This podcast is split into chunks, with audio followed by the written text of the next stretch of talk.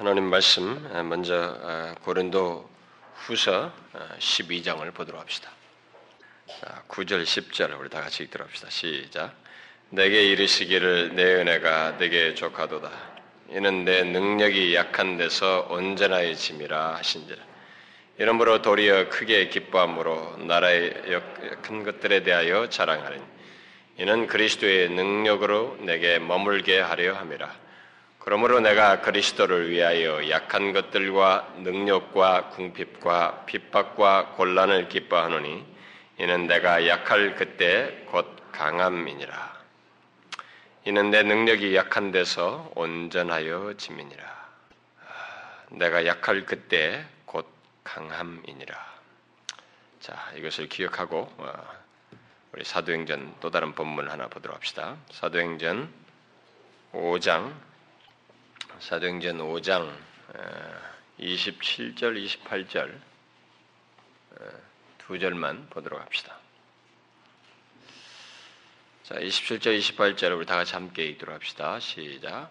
저희를 끌어다가 공의 앞에 세우니 대제사장이 물어 가로되 우리가 이 이름으로 사람을 가르치지 말라고 엄금하였으되 너희가 너희 교를 예루살렘에 가득하게 하니 이 사람의 피를 우리에게 돌리고자 함이로다. 우리는 지금 계속 이 아침 시간에 그 먼저 읽었던 그 고린도 후서 말씀이죠. 어, 약한 데서 주의 능력으로 온전해지고 강하게 되는 기독교의 비밀, 또 그리스도인의 삶의 비밀에 대해서 어, 우리가 살피고 있습니다. 아, 이 사실을 사도행전을 이렇게 자꾸 인용하면서 사도행전을 중심으로 해서 살피고 있는데 그 이유는 아, 바로 그 비밀을 가장 잘 설명해주는 신뢰들이 이 사도행전에 계속 기록되고 있기 때문입니다. 아, 사람들은 이 사도행전을 그저 놀랍고 어떤 특별한 기적과 표적으로 가득한 책으로 이렇게 생각을 많이 하죠.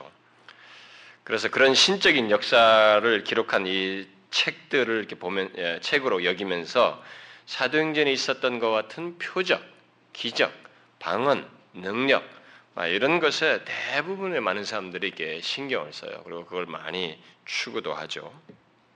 그렇지만 사실 그런 내용들은 이게 드러난 결과들이에요. 예, 오히려 표면적인 것이고 그런 것이 있음으로 인해서 복음을 증거하는데 사람들의 마음을 이렇게 주목하도록 하는 것이고 또 동시에 그런 것을 드러내는 당사자들이 그들의 삶에 어떤 비밀들이 감추어 있는지가 결국은 중요하게 강조되고 있습니다. 바로 그 비밀이 우리가 지금 살피고 있는 어, 약한 데서 주의 능력으로 온전해지고 강하게 되는 그 비밀, 바로 그것이 어, 중요하게 강조되고 있어요. 근데 우리는 이제 그것은 별로 생각지 않습니다. 그냥 기도해서 능력 받고 뭐 이런 것입니다. 제가 오후 시간에도 제가 말씀이기 때문에 어떤 전단지를 제가 하나 인용을 하겠습니다만 그 전단지에 그 사도행전 말씀을 인용하죠. 능력을 받으면 만사가 모든 것이 해결된다. 다, 당신의 가정의 모든 문제가 해결된다. 그게 틀린 거예요. 그렇지 않습니다. 성경에 지금 사도행전은 강조하는 게 그런 것이 아니죠. 교회를 세우시는 하나님 그리고 그 교회를 세우시는 과정 속에서 드러나는 복음의 능력과 또 그리스도인들이 경험하는 이 삶의 비밀, 약한 데서 주의 능력으로 온전해지는 이 비밀을 계속적으로 그 초대교회 성도들을 통해서 보여주고 있는 것입니다. 따라서 지금 우리가 살피는 내용은 어, 사도행전에서 우리가 꼭 알아야 할 어, 중요한 내용이고 또 성경 전체에서 예수 믿는 우리들에게 제시한 그리스도인의 그 삶의 이 비밀을 제시하는 것이기 때문에 우리가 이것을 알고 그런 삶을 살아야 되는 것입니다. 예수 믿는 예수 믿는 것을 너무 단순한 공식처럼 교회당 자꾸 나오고 몇 번 나오고 그래서 그 끈을 끝까지 붙잡다가 나중에 천국 간다. 그 성경을 갖다가 이 무슨 뭐 사과 그 약간 껍질을 갖다가 핥는 것 같은 그런 식의 그 내용만 가지고 신앙생활을 하려고 하는 아, 그, 그, 런 논리만 가지고 예수를 믿는 그것에서 빨리 우리가 벗어나야 됩니다. 그렇지 않죠. 그래서 이 사도행전에 이제 그런 중요한 내용들이 많이 있기 때문에 그래서 사도행전을 제가 인용을 해서 이것을 통해서 그 어, 비밀을 살피고 있는데 음, 현재 생각으로는 앞으로 뭐 추수감사절 있고 뭐가 있고 말이게 우리가 집회 이런 것들이 있기 때문에 그런 주일들을 빼고 나면 한 열 번 정도를 하면은 제가 이 이걸 좀 마무리해야 되지 않을까. 더 할 수도 있지만 어, 좀 마무리하고 제가 복음의 능력에 대해서 더 크게 계속 확장해서 저 전하고 싶은데 어, 내년은 조금 1년을 좀 특별하게 한 해를 좀 다른 말씀을 전하고 싶어요. 중간에 삽입해 가지고 왜냐하면 이 우리가 지금 이 시리즈로 살피고 있는 이 말씀과 그 말씀이 또 연관성도 있고 또 타이밍에 여러 가지 면에서. 그 뭐냐면은 어, 내년에는 어, 하나님께서 우리 안에서 역사하시는 이 비밀인 약한 데서 주의 능력으로 온전해지는 이것과 함께 우리가 우리 개인적인 삶 속에서 경험하는 그것이 결국은 대외적으로 우리를 통한 이 사회와 이 나라의 민족, 그리고 우리들의 환경 속에서 일어나는 하나님의 주도적인 그런 것을 통, 그런 가운데서 역사하시는 하나님의 두드러지는 역사, 그 영적인 각성의 역사, 사람들이 다른 사람들에게 영향을 미치고 회복되어지는 그런 부흥의 역사, 그 부분을 좀 살피려고 합니다. 그런 내용은 아, 제가 그동안에 아, 계속 미뤄왔던 내용입니다. 아, 그런데 현 시리즈에 의해서 내년에 그 내용을 살피는 것이 참 좋아 보여요. 음, 복음의 능력과 그 영광스러움에 대해서도 더 살피는 것이 적절하고 또 그래서 그걸 이후에도 제가 계속 생각을 하지만은 내년은 어, 조금 의미가 있는 한 해이기도 하기 때문에 타이밍을 이렇게 맞추는 게 좋겠어요. 우리가 1907년에 평양에 일어났던 그 대부흥의 100주년이 되는 뭐 그런 해이기도 하고 어, 그래서 어, 좀이 흐름에 따라서 어, 했으면 좋겠어요. 그러나 제가 현 시리즈 이후에 영적 각성과 부흥에 대해서 내년에 살피게 될 때는 음, 요즘 한국 교회에서 막 유행처럼 이 부흥 부흥하면서 부흥 100주년 하면서 막 행사치레로 하는 뭐 그런 것과는 무관하게 어, 살피려고 합니다. 저는 요즘 한국교회 안에서 부흥 운동이라는 이 말이 쉴 새 없이 나오는 것에 대해서 회의적이에요. 어, 왜냐하면은 그 말이 결국 사람들로 하여금 오염시키는 그 말에 대한 오해를 야기시켜서 정작 그것의 진정한 의미를 전달하려고 할 때는 사람들이 잘못 알아들어요. 오해를 하기 때문에 아, 그래서 오히려 저, 제가 그런 것을 제대로 설명하려고 할 때는 저, 저 같은 사람에게는 이제 그걸 제거시키는 또 다른 작업을 먼저 해야 되기 때문에 오히려 좀 음, 마이너스가 될 수 있겠습니다만은. 어, 어쨌든 현재의 우리가 유행처럼 하고 있는 그것과는 좀 다르게 어, 그 동안에 제가 미뤄왔던 이 부흥에 대한 말씀, 영적 각성에 대한 말씀을 오늘 지금 시리즈에 이어서 아, 내년에는 아, 살피려고 합니다. 사실 그것은 제가 아, 유학을 마치고 또 호주에서 목회를 하고 한국에 돌아올 때 한국에 돌아가서 전하고 싶었던 세 가지 말씀 중에 하나예요. 음, 제가 근데 첫 번째 개척하자마자 했던 것이 바로 하나님 영광, 하나님 영광에 대한 것이고 그것도 반쪽밖에 못했죠. 그러나 이제 나중에 하겠습니다만은 하나님의 영광에 대한 것이 제가 전하고 싶었던 하나님이 주신 말씀이었고 또 다른 하나는 예수를 믿는 것이 무엇이냐, 그리스도인이라는 것이 무엇이냐라고 하는 이 정의를 실제적으로 해보는 것이에요. 오늘날 우리들의 한국 교회가 예수 믿는 것이 무엇인지 그리스도인이란 무엇인지 이것에 대한 것이 성경과 상관없이 너무 주관적이고 우리들의 토양 속에서 만드는 것이기 때문에 그것을 성경적으로 조명해서 그것을 바르게 정의하는 것이 필요하겠다라고 하는 것이 제게 또 다른 부담으로 있었던 두 번째 메시지였어요. 그래서 그것을 그 하나님 영광 다음에 일부를 제가 한 6개월 동안 설교한 적이 있었죠. 음, 예수를 믿는다는 것이 무엇이냐. 내가 이제 일부만 한 것이었고 틈틈이 예배소서 강의하면서도 그런 내용을 했습니다만은 그게 또 한 가지 내용이었고 세, 세 번째 또 다른 하나가 바로 영적 각성과 부흥에 대한 내용이에요. 저는 영국에서 영적 각성과 부흥에 대해서 공부를 한 사람입니다. 그런데 제가 그것을 처음에 와서 한국에 딱 돌아와가지고 멋모르고 그것이 막 그 불타는 마음이 있어가지고 저희가 각, 다른 교회 수련회라든가 어느 교회 갔을 때 막 그 그걸 설교를 했어요. 그때 설교할 때 아마 들었던 사람들은 저 사람 미쳤나 할 정도였습니다. 그러니까 뭐 처음부터 끝까지 고성을 지르고 내려왔으니까요. 그 나중에 내려오면 창자가 아팠습니다. 그러니까 저 사람이 미쳤다고 했죠 워도가. 아마 그 설교 그때 그럴 때 그런 비슷한 걸 드러냈을 때 들었던 사람이 여러 중에 여러분 중에 한두 사람 아마 있을 거예요. 어, 그런데 그 정작 그 하고 나서는 그걸 못했습니다. 왜냐하면 복음을 모르는 현실이 있고 또 엉뚱한 다른 부족이 있으니까 그쪽을 제가 메시지를 주로 다시 전하기 시작했거든요. 돌아다니면서. 그래서 하나님 영광도 못했어요. 하나님 영광도 제가 어디 가서 설교를 한 적이 없습니다. 그러니까 가장 기본적인 복음이 무엇인지 말이죠. 복음의 은혜 이런 것들을 모르는 현실이 우리들에게 딱 만연해 있는 거 보니까 오히려 이제 그쪽으로 자꾸 치우치게 되고 어, 예수 믿는 것이 무엇인지 이런 걸 얘기하게 되는 그런 현실로 자꾸 가게 됐죠. 그래서 결국 하나님 영광도 못 하고 부흥도 전하지 못하는 일이 됐어요. 처음에만 조금 하다가. 그래서 우리 교회에서도 제가 안 했습니다. 지난번에 누가 우리 동료가 와가지고 작년인가 집회 때 이런 설교는 제가 우리 교회에서 많이 했지 않냐고 사등 뭐 사무일상 실장 설교 면장 설교하면서 그렇지 않았어요? 김윤기 목사님이? 제가 밖에서 몇 번 한 적이 있으니까 여기서 그렇게 한 줄 알았던 거예요. 제가 우리 교회에서 안 했습니다. 네, 그것을 이제 이것에 이어서 내년에 하려고 그래요. 그런데 제가 조심스러운 것이 한 가지 있습니다. 그 내용을 전할 때는 계속 제 마음에 있는 것이 제가 전공하고 배운 부흥에 대한 설명과 이론을 전하고 싶지는 않거든요. 그런 것은 밖에나 시중에 나와 있는 그런 이론적인 책들 읽어보면 돼요. 그게 아니라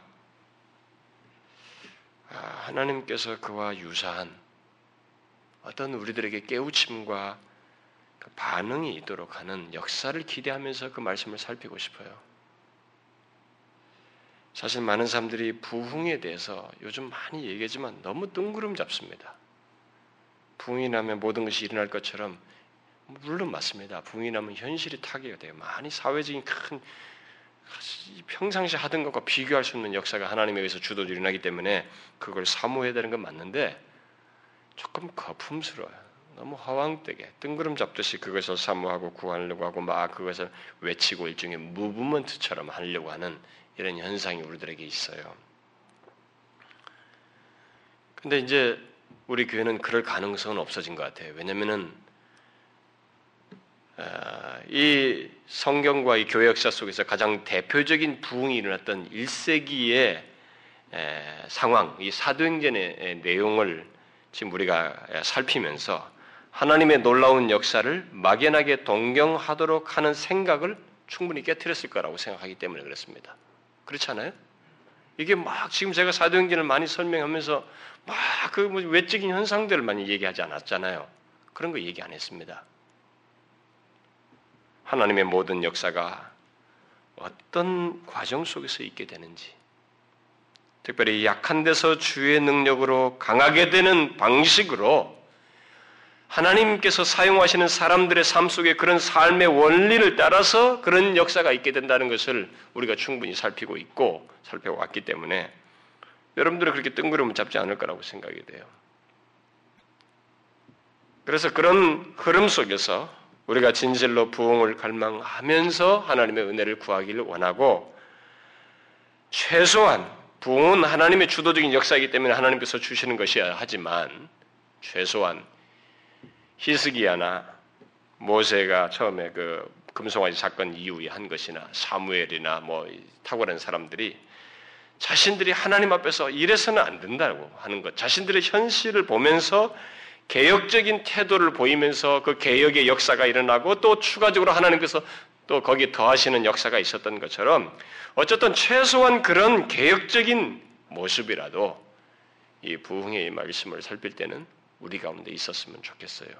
그런데 여러분 그런 말씀을 하면 와 좋겠다라고 생각할지 모르지만 여러분 그 말씀을 살피면서 우리는 뭔가를 제거해야 돼요. 여러분들이 지금 하나님을 섬기는 것처럼 예, 우리들이 지금 세상에서 막 덕지덕지 어? 이 많은 것들을 끌어안고 어? 히스기야 시대처럼 하나님도 섬기고 다른 것도 섬기면서 섬기는 그런 태도는 부서져야 하거든요. 그러니까 우리는 그런 역사를 기대하면서 어, 내년에 어, 그런 말씀을 살폈으면 좋겠어요. 단순히 1907년에 대한 100주년을 기념하기 위한 것은 아닙니다. 그냥 단순 그런 여러 가지 흐름 속에서 미뤄왔던 것에 적절한 타이밍이기도 하고 의미도 있어서 어, 제가 이제 그 시대 이 말씀을 이어서 살필까 해요. 그런데 하나님께서 그 우리가 그렇게 하실 때 뭐 우리들이 100주년이기 때문에 역사하시는 것은 아니겠지만 하나님은 우리가 자신이 기뻐하시면 또 우리가 그것을 간구하고 갈망하는 것을 주께서 불쌍히 여기시면 우리에게 부흥의 전조라도 우리 안에 어떤 각성의 역사라도 허락하시지 않겠어요? 네, 그런 기대를 가지고 어, 는 그런 말씀을 어, 살펴봤으면 좋겠어요. 네, 그것을 생각하고 먼저 우리가 지금 살피고 있는 약한 데서 주의 능력이 온전해지는 그리스도인의 삶의 비밀을 충분히 알고 삶 속에서 경험해야 됩니다.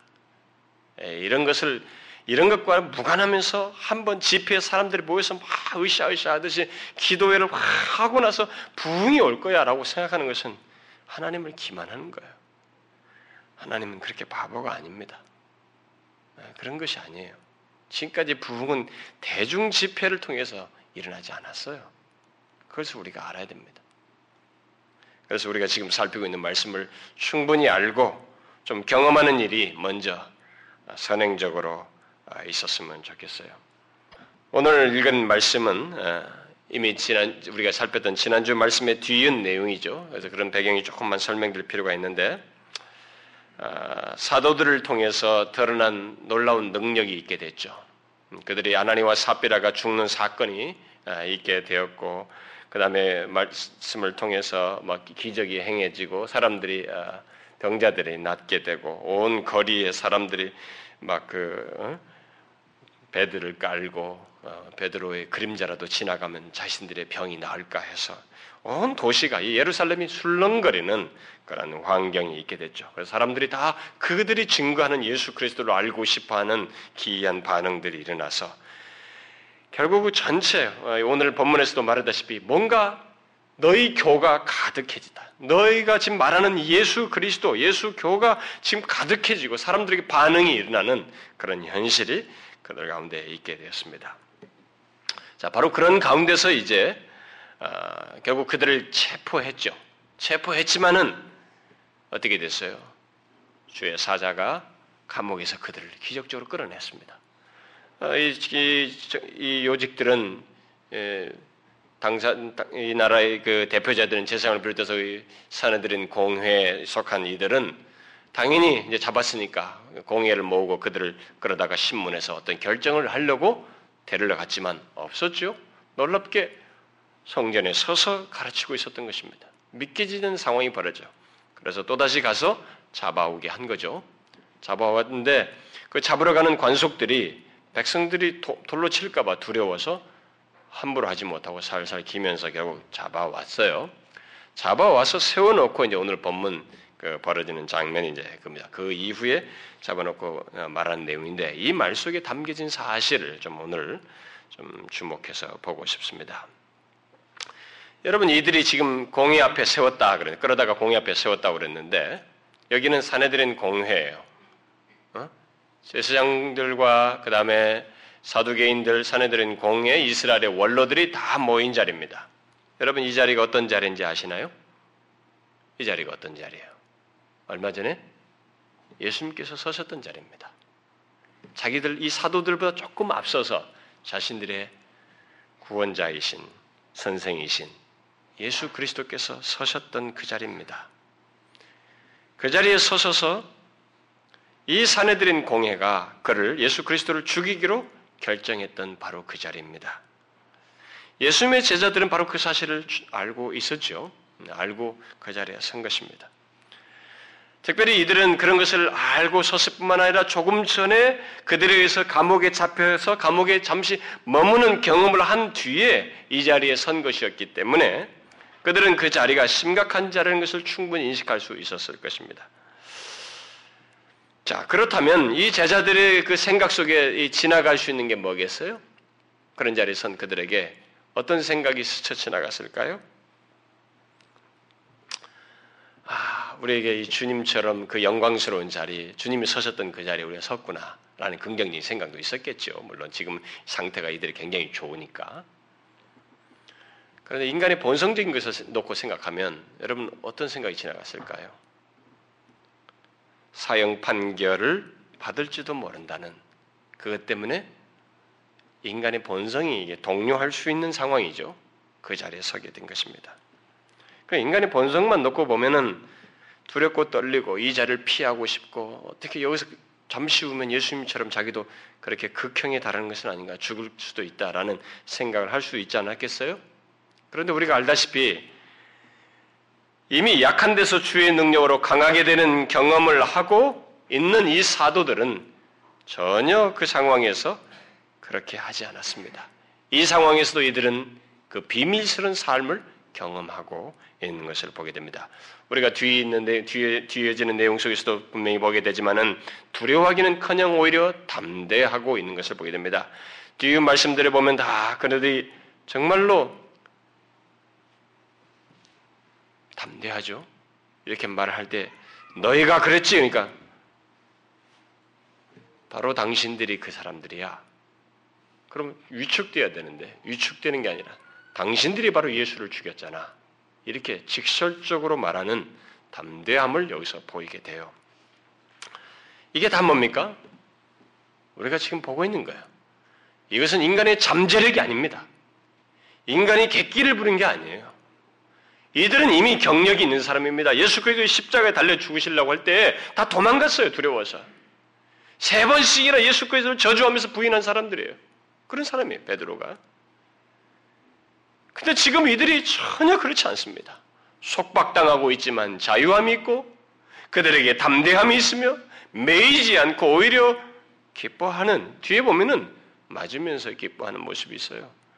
이런 모습이지. 이게 뭐예요? 약한 데서 그리스도를 위하여 약하는 가운데서 주의 능력으로 강하게 되는 경험을 하고 있는 것입니다. 우리는 이것을 생각해야 돼요.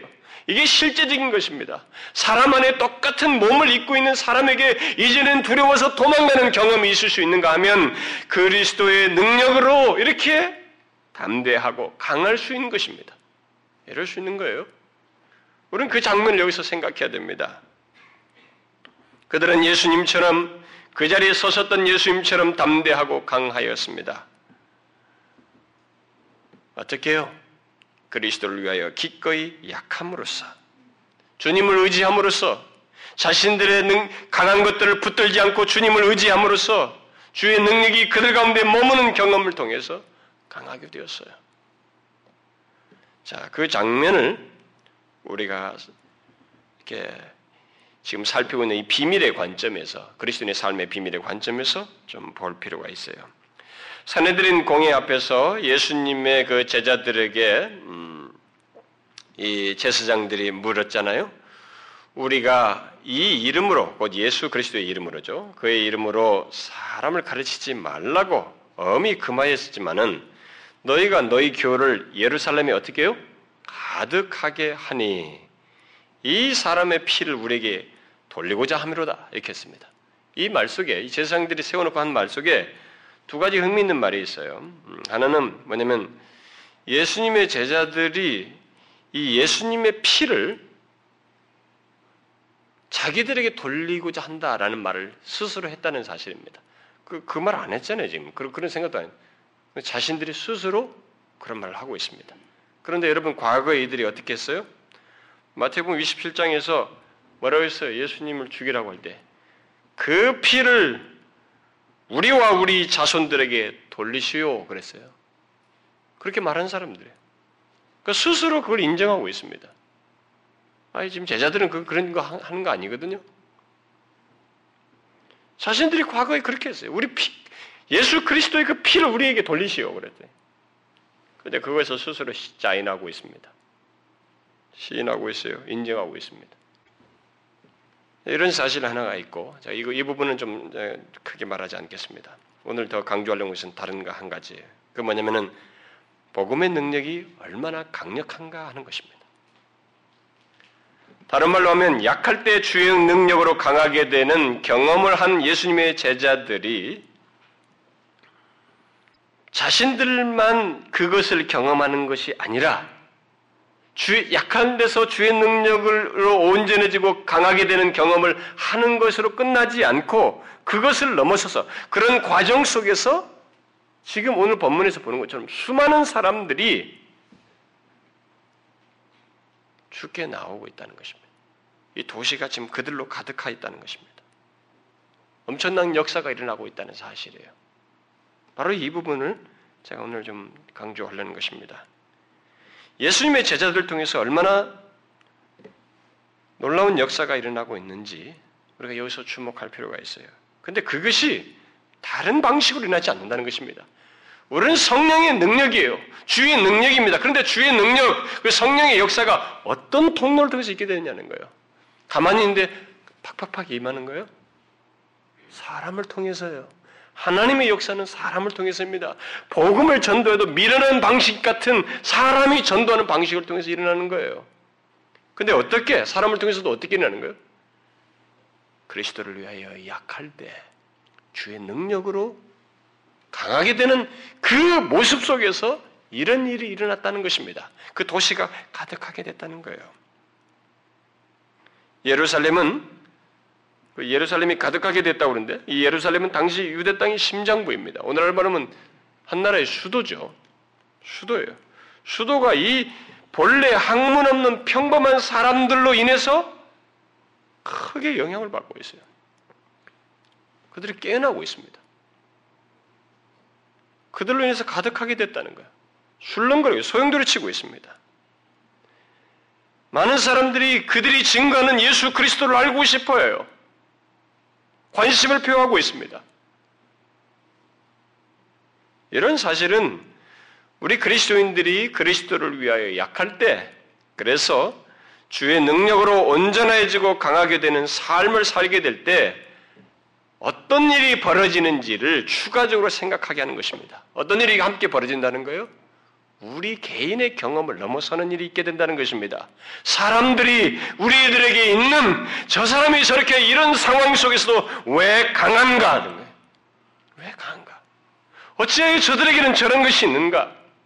그들의 중심에 계신 그 모든 것의 힘의 능력의 근원이신 그리스도께로 나오고 싶어 하고 그들이 믿는 예수 그리스도를 알고 싶어 하는 것. 바로 그런 역사가 함께 있게 된다는 것입니다. 그것은 하나님께서 실제로 원하시는 거예요. 자신의 이 역사를 이루 나가시는 데서 흔히 취하시는 방식입니다. 우리는 이 사실을 이 시간에 좀 주목해야 됩니다. 하나님은 우리들이 이 세상에서 예수 믿는 우리들이 잘 먹고 잘 살도록 하기 위해서 부르시지 않았어요. 정말로 이거 하나 벗어나는 게 얼마나 어려운지 모르겠어요. 그냥 듣지 마세요, 여러분. 예수 믿는 사람들, 우리를 이 세상에서 하나님께서 구별했을 때는 우리들이 이 세상에서 잘 먹고 잘 살도록 하기 위해서 부른 것이 아닙니다. 그거 아니에요. 하나님께서 우리를 부르셨을 때는 우리로 하여금 특별한 삶을 살도록 하기 위함이에요. 약한 데서 주의 능력으로 온전해지는 이 그리스도인의 독특한 삶의 비밀을 경험하며 살도록 하기 위함이고 그런 과정을 통해서 뭐요? 사람들에게 우리가 믿는 하나님이 살아계신 하나님이라는 것, 사람을 바꾸시고 사회를 바꾸시는 분이시라는 것을 드러내기 위함입니다. 개인적으로는 우리 자신들에게 그런 성장과 그런 은혜를 경험하는 것이 있지만은 우리 밖으로는 대외적으로는 주님의 역사와 관련해서는 사람들에게 예수 그리스도의 살아계심을 증거하고 그들의 변화를 통해서 사회를 바꾸고 이 세상의 주인이 하나님이신 것을 밝히시기를 원하셔요. 그런데 이 밝히시고자 하는 하나님의 그 뜻이 놀랍게도 큰 재력과 조직과 이 세상적인 방식으로 하는 것이 아니라 이 사도들처럼 그리스도를 위하여 약함으로써 그리스도를 위하여 약할 때 주의 능력으로 온전해지는 이런 삶의 비밀을 통해서 그 일을 하신다는 거예요. 제가 이 말씀, 이 시리즈 말씀을 통해서 여러 번 얘기했습니다만, 오늘날 예수 믿는 사람들이 이 비밀을 안다면, 여러분, 이 비밀을 알고 우리가 경험하며 드러낸다면, 여러분, 이 사회는 바뀌게 돼 있어요. 바뀌게 돼 있습니다. 우리는 이 비밀을 바로 이런 중요한 뜻이 함께, 하나님께서 이루시고자 하는 내용이 함께 있기 때문에 우리는 이 지금 살피고 있는 그리스도인의 삶의 비밀을 그냥 지나가면 안 돼요. 지식적으로 들으면 안 됩니다. 여러분, 사랑하는 지체 여러분, 여러분들이 이 말씀을 계속 반복해서 듣는데 듣고 말면 안 돼요. 응? 듣고 말면 안 됩니다. 우리를 대적하고 생명을 위협하는 상황 속에서도 두려움 대신에 주의 능력으로 담대할 수 있는 그런 사람들로 부름받았다는 것을 알아야 됩니다. 이 세상이 요동하고 이 세상적인 모든 사람들과 전혀 다르게 다른 사람들은 두려워하고 다른 사람들은 유혹에 빠지고 요동하는데 그 가운데서 담대할 수 있는 대상들로 우리가 부름받았다는 것을 잊지 말아야 돼요. 그런 삶 속에서 하나님은 이 사회를 바꾸기를 원하셔요. 사람들을 그런 구원으로 인도하기를 원하십니다. 주의 살아계심을 증거하기를 원하셔요. 요즘 우리나라는 음, 뭡니까? 이 뭐 도박 있잖아요. 바다 이야기. 바다 이야기라는 이 도박 그뭐 게임기로 인해서 아, 뭔가 하나 드러났죠? 뭐 하나 터져야 우리나라는 좀 드러나잖아요. 뭐가 드러났어요? 우리나라 이 민족의 지금 현재 주소가 현 주소가 드러났습니다. 우리들의 정신 상태의 현 주소가 드러난 거죠. 얼마나 우리나라가 도박에 멍들어 있는지를 드러냈습니다. 보여줬죠. 그런데 제가 생각하기로는 지금 뭐 도박으로 인해서 뭐 어쩌고 저쩌고 나라가 엉망이다 뭐 이렇게 사람들이 너무 많은 사람들이 했다는 이건 사실 아무것도 아니에요. 여러분 아셔야 됩니다. 이거 아무것도 아닙니다. 더욱 심각한 것은 우리나라의 전체의 이 정신적인 흐름이에요. 우리나라 전체가 가지고 있는 이 민족의 지금 이렇게 뭐 경제를 발전시키면서 어느 정도 막 지금 경제를 돈을 들고 사람들이 막 맛을 보고 누리면서 멍들어가는 우리들의 이 정신적인 흐름입니다.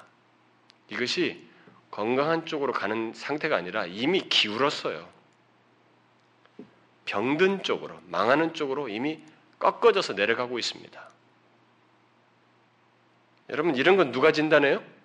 대통령이 하는 거 아닙니다. 여러분, 요나 선지자 봤잖아요. 응? 선장은 그거 못하는 거예요. 선장은 바닷길을 향해서 이 키만 잡는 거예요. 니네웨라는 큰 성의 영혼들이 사는 것, 이들의 현주소가 어떻고 그들이 살고 죽는 문제는 선지자가 하는 겁니다. 하나님께서 하시는 거예요. 교회가 하는 것이거든요. 대통령이 하는 거 아니에요. 멍들어가고 있는 이 기울어져 있는 우리들의 정신 상태를 있는 길은 대통령이 아니에요. 우리는 지금 배 키를 잃어버린 것처럼 방향을 잃은 것처럼 이 나라가 막 난리치 정신적인 문제 뭐 무슨 사건 문제가 아니고 우리 정신 상태가 지금 난리예요. 기울었어요. 대통령을 비롯해서 위정자들의 그 아, 그리고 심지어 국민들까지 모두 예, 우리나라의 이 건강 여부를 이 경제 지표로 자꾸 생각을 해요. 응? 경제 지표를 가지고 대통령도 뭐 경제 지표 가지고 자꾸 얘기를 하는데 우리나라의 건강함과 장래는 경제 지표가 아닙니다, 여러분. 여러분 로마가 천년 대제국이었어요. 여러분 지금까지 인류 역사에 천년 대제국을 가졌던 나라는 로마밖에 없습니다. 근데 그 로마가 왜 망했어요? 그렇게 부유하고 강대하고 로마 법과 모든 제국을 잘 통제하는 시스템을 완벽하게 가졌던 그 나라가 왜 망했습니까? 정신이 망하면서 망했어요. 정신이 망했어요. 우리는 이미 정신이 망하고 있습니다. 이걸 알아야 돼요. 근데 이건 아무도 모르는 거예요, 여러분 정말로. 이건 하나님을 믿는 영혼을 아는 주의 백성들과 교회가 아는 것입니다. 근데 정치인들은 자꾸 경제, 경제, 경제 지표 얘기해요. 여러분 잘 보시면 알아요.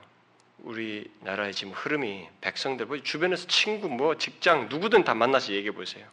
모든 사람들의 정신 상태가 뭐예요? 이들의 추구가 뭡니까? 더 많은 돈, 더 많은 소유. 그러니까 그런 것을 소유해서 더 많이 놀고, 더 편하고, 틈만 나면 놀고 돌고, 뭐 하고 싶고.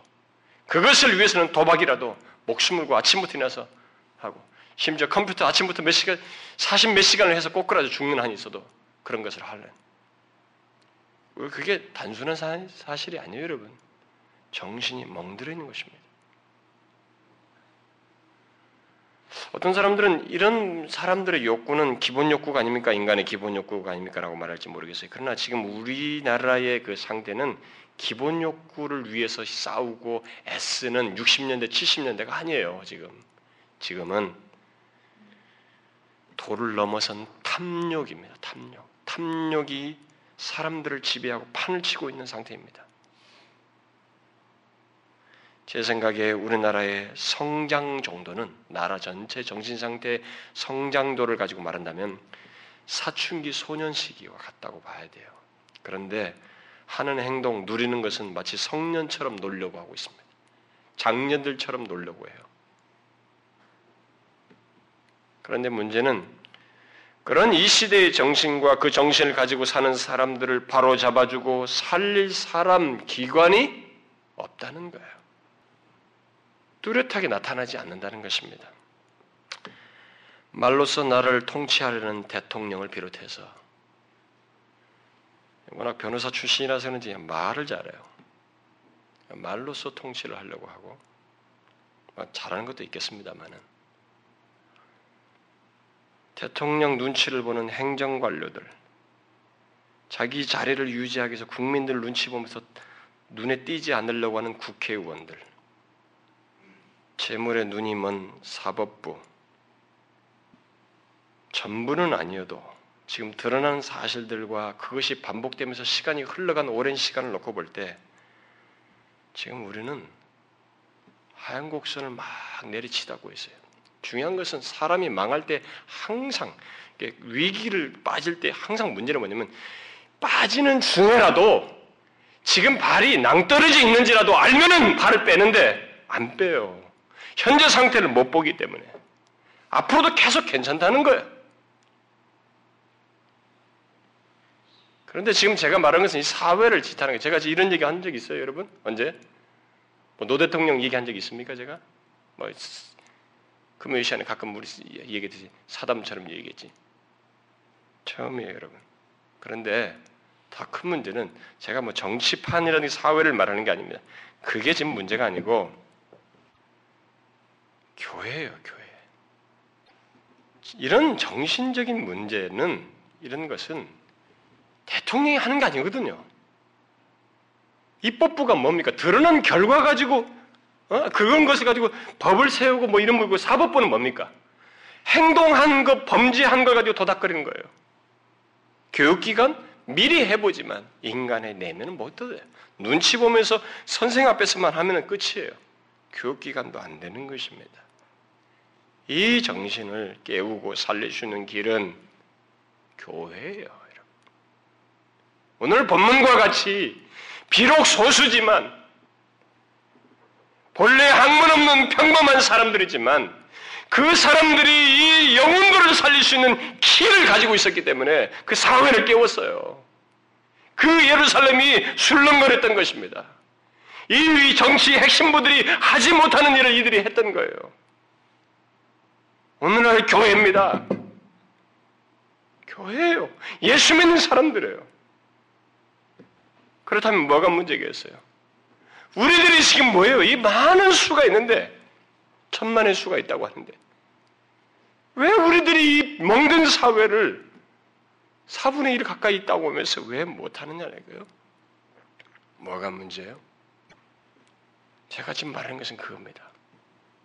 이 천만에 해당하는 많은 수 기독교, 교회, 예수 믿는 사람들이 계속 멍들어가는 이 사회 속에서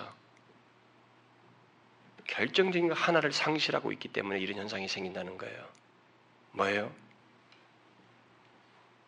복음의 능력을 이들처럼 복음의 능력을 알지 못하고 드러내지 못한다는 것입니다. 여러분 이걸 심각하게 생각하셔야 돼요. 여러분들 정말로 진지하게 생각하셔야 됩니다. 아, 내 같은 사람이 뭐 그 한 사람 때문에 그래요, 여러분. 그런 한 사람 한 사람 그리스도인 때문에 그렇은 것입니다. 천만이 다 그런 식으로 생각해서 그래요. 오늘날 기독교는 두 가지 반응을 보이고 있어요. 이런 현상에 대해서. 하나는 세상은 원래 썩었어. 그러니까 우리는 우리끼리 모여야 돼. 자신들끼리 잘하고 싶어요, 그냥. 자기들끼리 모여서 예배당에 모여서 거기서 자기들끼리만 성별하자는 거예요. 그런 모습이고 또 다른 하나는 세상처럼 하는 거예요. 세상적인 방법들. 어, 저 사람들을 돕기 위해서 이런 방법, 이런 제도, 이런 시스템이 필요하고 또 상담을 하고 무엇을 하고 무엇을 하고 이런 세상적인 방법들을 똑같이 교회가 쓰려고 한다는 것입니다. 여러분, 교회는 고유한 것이 있습니다. 그리스도인은 고유한 것이 있어요. 이 세상이 갖지 못한 고유한 것이 있습니다. 뭐예요? 하나님과 관련된 신적인 것이 있습니다. 뭐예요? 사람을 살리는 복음의 능력을 드러내는 통로로서 존재하는 거예요. 그걸 소유한 자예요. 그래서 그 소유한 것을 드러내는 그 사람으로 우리가 있어요. 우리가 이것을 지금 못하는 거예요. 사람들이 많은데 자기들끼리만 모이니까 복음의 능력이 드러나지 않으니까 이거 보세요. 복음의 능력이 드러나니까 사람들이 막 죽게 나오잖아요. 이게 안 드러나서 지금 문제인 거예요. 여러분 하나님은 교회를 이 세상에서 고, 고상한 집단으로 기관으로 존재라고 있게 한 거 아닙니다. 하나님은 이 세상이 할 수 없는 일을 하도록 하기 위해서 교회를 줬고 그리스도인들을 불렀어요. 어디에서도 입법부에서도 사법부에서도 교육과 기관에서도 해줄 수 없는 이 영혼의 허망함 어찌 자기의 허망한 마음을 달릴 길이 없어서 도박에 빠져버리는 이 인생들에게 생명의 길을 제시하도록 하기 위해서 교회를 두셨고 그리스도인들을 불렀습니다. 우리를 불렀어요. 그런데 우리는 그런 하나님의 뜻을 모르고 우리끼리만 모여서 그런 식으로 취하거나 아니면 똑같이 세상처럼 하는 거예요. 조금 나은 거. 외형적으로 도와주는 거. 그것으로 해결책을 하려고 그래요. 여러분 아닙니다. 여러분과 제가 다르게 부름을 받았고 특별한 삶을 살도록 부름 받았다는 걸 이것부터 알아야 돼요. 그래서 우리를 통해서 복음의 능력이 드러나야 돼요. 어떻게? 이들처럼 환경은 어렵습니다. 박해가 있어요. 우리를 싫어합니다. 이들을 잡아놓으려는 것처럼 예수 믿는 사람들을 반대해요. 우리들을 못마땅해 합니다. 그렇지만 그런 모든 상황 속에서 또 현실이 어려워요. 유혹이 있습니다. 모든 절박하고 힘든 상황 속에서도 뭐가 있어야 돼요? 우리는 그리스도를 통하여 그리스도를 위하여 약함으로써 이 세상의 강한 것들을 의지하지 않고 주님을 의지함으로써 그의 능력으로 온전해지는 이런 삶이 우리 가운데 있어야 되는 거예요. 이 우리에게 허락한 그리스도인의 비밀스러운 삶이 우리 가운데 있어야 되는 거예요. 그것이 우리 가운데 있으면 여러분 관심이 생겨요. 이들처럼 이렇게 산 것입니다. 지난주에 말한 것처럼 두 개의 반응이 생기는 거예요. 적대적인 반응을 아예 하거나 아니면은 관심을 갖는 거예요. 네가 믿는 예수가 뭐냐는 거지. 당신에게는 예수가 누구냐 이거지. 알고 싶어 하는 거예요. 그래서 이 시대에 필요한 것이 오늘 본문 같은 이런 성경이 말하는 고린도 후서 12장에서 말한 것처럼 약한 데서 주의 능력으로 온전해지는 이 그리스도인의 특별한 삶의 비밀을 우리가 경험하고 사는 거예요. 다른 걸 의지하지 않는 것입니다. 다른 사람들은 이것저것 이렇게 하면 강하면 강할 수 있다고 하는 논리로 살아가는 것과 달리 우리는 그리스도를 위하여 약함으로써 강할 수 있다고 하는 삶의 비밀을 가지고 살아갈 때에 그래서 주님을 의지함으로 주의 능력이 머무는 경험을 함으로써 우리는 사람들에게 이 복음의 능력이 드러남을 통해서 이들처럼 이끌 수 있는 거예요. 그 병든 정신 상태를 가지고 있는 그 영혼, 망가진 허망한 영혼들을 생명의 길로 인도할 수 있는 것입니다. 우리에게 이게 필요해요. 이 시대에 필요합니다. 특별 새벽 기도를 많이 나오는 것보다도 그게 더 필요해요. 그게 더 필요합니다. 정말로 필요해요. 오늘 한국 교회. 예수 믿는 사람 다 어디 숨어 있는지 모르겠어요. 그래서 저는 죄송한 말이지만 예수를 전혀 모르는 사람들에게는 우리가 가서 복음을 전할 필요가 있어요. 참된 복음을 교회 나오시고 축복받습니다. 잘 됩니다. 행복해져 이런 말 하지 말고 당신에게 영원한 생명을 얻는 길이 있습니다. 라고는 복음을 전할 필요가 있어요. 그 하나가 있고 또 다른 하나는 예수를 믿고 교회를 다닌다고 하면서 어정쩡하게 하는 사람들에게 하나 분명한 것을 제시할 필요가 있어요. 정말로 예수를 믿을 것이면 똑바로 믿을 것이고 어정쩡하게 믿으면서 그리스도의 삶의 비밀을 모를 것이면 죄송하지만 좀 나가주세요. 그렇게 쫓아낼 필요가 있어요. 쫓아내서 소수를 가지고라도 주의 살아계심이 드러나는 것이 더 나을 수 있습니다. 제가 오죽했으면 이런 말 하겠어요? 더 나을 수 있어요. 그래서 사람들을 끌어모는데요. 이쪽 교회 저쪽 교회 사람을 끌어모는데 혈안이 되어 있는 한국 교회 이런 경쟁 구조에서 빨리 벗어나서 그 두 가지를 하는 게 좋습니다. 예수를 전혀 모르는 자에게 복음을 전하고 어정쩡하게 믿는 자에게 회초를 들 필요가 있어요. 그들에게 참된 복음으로 나아가도록 온유한 마음으로 권면하다가 그렇게 믿을 바에는 좀 잠시 쉬라고 가서 마음껏 즐기다가 그게 아니면 오라고 할 필요가 있어요. 반어법이에요, 제가 지금. 제 말 듣고, 아, 가뜩이나 교회 오기 싫었는데, 이 부모님 때문에 나왔는데, 아, 속 시원하다. 오늘부터 끝이다. 그렇게 맹꽁이처럼 굴지 마시고, 잘 생각해 보세요. 정말로 예수를 어정쩡하게 믿을 바에야 이런 삶의 비밀도 모르면서 그리스도인이라고 스스로 말할 바에야 여러분 다시 시작하세요. 다시 시작하시라고. 그래서 제가 옛날에 몇 차례 얘기했습니다만 유학을 마치고 한국 교회 딱 돌아와서 교회를 다 이렇게 큰 교회 또 뭐 유명한 교회들 이렇게 제가 다 가보면서 예배드리면서 제가 제일 신경질 난 것이 뭐였냐면 이 사람들이 여기 뭐하러 왔는가라는 생각을 불러일으키는 사람들이 제법 많더라는 거예요. 예배들을 안 왔더라고요. 구경하러 온 사람들. 그리고 관심 있을 때만 조금 반응하고 나머지는 그냥 앉아 있다 가는 사람들. 이런 사람들이 제법 많은 걸 보면서 야 주님이 장사치들에게 회초를 휘두르는 것처럼 휘두를 필요가 있겠다. 예. 잠깐 내보내고 다시 이렇게 좀 정비할 필요도 있겠다는 생각이 들더라고요. 이 시대가 복음의 능력을 못 보고 있습니다. 그래서 이렇게 정신이 망가지고 있어요. 기독교인이 있으면 되거든요. 요나 선지자 한 사람만 있어도 되는 거예요. 니네웨가 사는 것입니다. 그런데 우리가 다 선원처럼 굴라고 그래요. 배 밑창에서 잠자려고 하고 자기를 감추고 자기에게는 복음의 능력을 자신을 불러서 특별한 삶을 살게 하신 이 하나님의 고유한 은혜를 다 감추어요. 다 숨기고 있다고. 드러나야 되는데. 드러나야 이들이 도박에 안 빠지고 올 거 아니에요? 그런데 고작 예수 믿는 사람들이 하는 간증이라고 예수 믿으라고 말하면서 하는 간증이라고 하는 게 뭐예요? 예수 믿으면 행복해요. 부자가 돼 잘 산다는. 그게 매력이 됩니까?